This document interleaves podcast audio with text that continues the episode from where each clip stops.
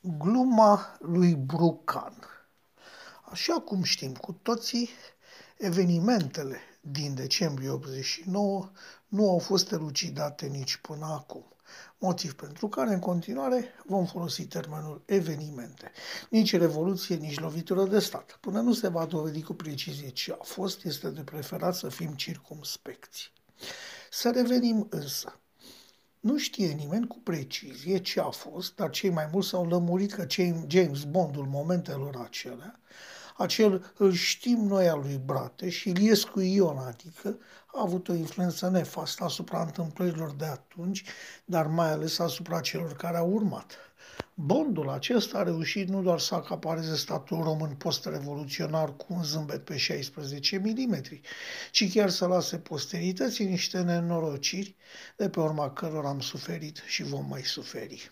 Dar ce au făcut după evenimente, faptul că a reușit să fie de trei ori președinte al României în loc de maximum două mandate, deturnarea FSN-ului și transformarea lui în partid politic, relațiile mai mult decât cordiale cu minerii, toate astea nu ne interesează acum, ci ne interesează ce s-a întâmplat la Revoluție. În acest moment trebuie să înțelegem că în România modernă justiția este semi-liberă și semi-independentă. Dacă Vișinescu a putut plăti, este adevărat tardiv, pentru atrocitățile comuniste în urmă cu 60 de ani, Iliescu Ion nu poate plăti pentru evenimentele din urmă cu 30. Pur și simplu, justiția de un anumit nivel nu vrea să-l judece. Justiția în forma ei zis elevată nu vrea să-l aducă pe Iliescu Ion în instanță.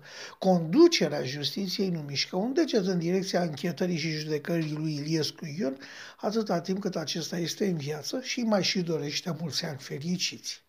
Ei bine, dosarul Revoluției a ajuns pe rolul în alte curs de casație și justiție la aproape 30 de ani de la evenimentele sângeroase din decembrie 89. Asta după o serie de declasări, soluții de neîncepere a urmăririi penale și declinări între diverse unități de parchet. În final, evenimentele din decembrie 1989 sunt împărțite în două perioade în funcție de momentul fugii lui Ceaușescu. Prima perioadă, între 14 și 22 decembrie, pare a fi cea a unei revoluții autentice. Ulterior datei de 22 decembrie, a doua perioadă, deci, este o contrarevoluție sub comanda FSN-MAPN. Cea de-a doua perioadă este evident opera celor care au preluat puterea, adică Iliescu Ion, Petre Roman, Mazilu, Brucan Măgureanu, Voican Voiculescu și alții din FSN sau apropiaților.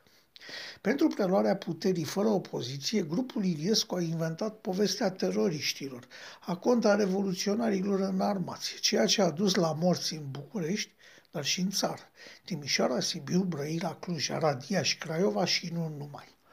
Cu totul s-au acumulat peste 8.000 de dosare. Toate aceste 8.000 de dosare au fost închise până în 1995 prin neînceperea urmăririi penale. Toate.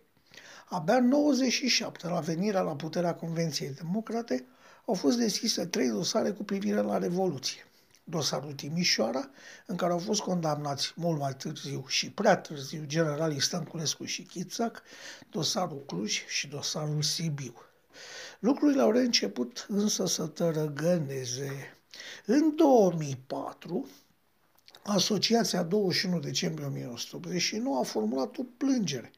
Plângere pentru fapte imprescriptibile, precum genocidul,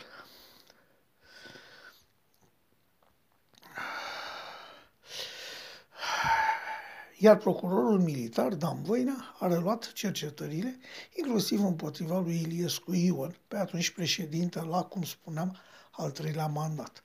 Și mecheriile judiciare au continuat, conexându-se la deja stufoasele dosare de mai sus și cele peste 8.000 de dosare ale victimelor din teritoriu. A rezultat un mamut, aproape imposibil de coordonat și condus. Și, cu toate acestea, în 2007, cercetările erau deja destul de avansate, fiind puse la acea oră sub urmărire pentru crimă peste 40 de persoane. Și pentru că lucrurile puteau deveni serioase, A intervenit atunci buna noastră prietenă, Curtea Constituțională, și a dat o decizie prin care a spus că dosarele în care sunt implicați atât militari cât și civili nu mai sunt instrumentate de secția parchetelor militare, ci sunt trimise la secția civilă.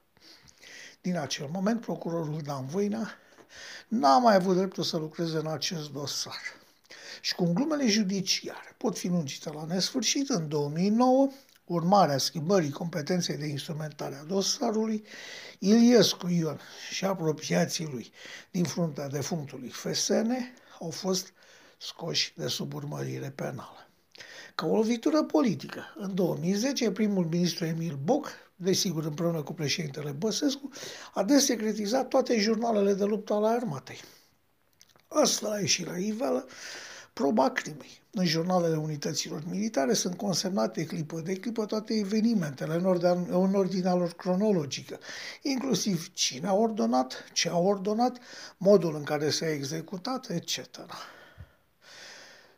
Tot dosarul acesta, toată această nebunie a ajuns la CEDO. Asta s-a întâmplat împreună cu dosarul mineria de 13-15 iulie 90 iar la CEDO s-a considerat că dosarul vizează crime împotriva umanității pe care statul român trebuie să le elucideze și să-i tragă la răspundere pe cei vinovați. Concluzia imediată, dosarul Revoluției a fost închis, iar cel al mineriadei a fost deschis abia în 2015 pe vremea procurorului general Tiberiu Nițu.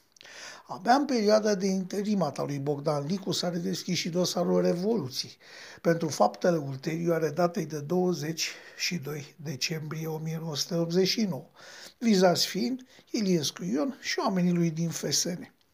Iar cercetările au fost continuate de procurori în mandatul lui Augustin Lazar. Vă rog să observați că se află în discuție alături de inculpat și numele procurorilor vedetă, cei care au încercat să-și facă datoria, dar au fost împiedicați. Amintiți-vă, vă rog, de modul în care a fost îndepărtat Augustin Lazar și conexiunile inventate cu Laura Codruța Chioveși. Așadar, Cine a hotărât că Iliescu Ion și acoliții lui sunt nevinovați și merită să-și pape uriașele pensii speciale în continuare? Cine a locuit justiția în facerea dreptății? Cine oare, cine se află deasupra justiției, deasupra dreptății și îi trage cârpa de pe ochi? Cine crede că este, cine, cine și închipuie, dar că este mai important decât toată lumea, decât justiția și știe mai bine decât noi și ne protejează ca nu cumva să aflăm adevărul. Cine este acel cineva mai presus de Constituție și de statul român, deasupra poporului și intereselor lui? Cine este, dar mai ales? De ce face asta din moment ce Iliescu Ion și ai lui para nu mai avea niciun fel de valoare? Așadar, cine și de ce? A spus un oarecare Brucan Silviu odată că românilor le trebuie 20 de ani ca să învețe cum stă treaba cu democrația. Cred că a glumit. Nu avem democrație reală și completă nici acum. Așa crede un om de pe stradă.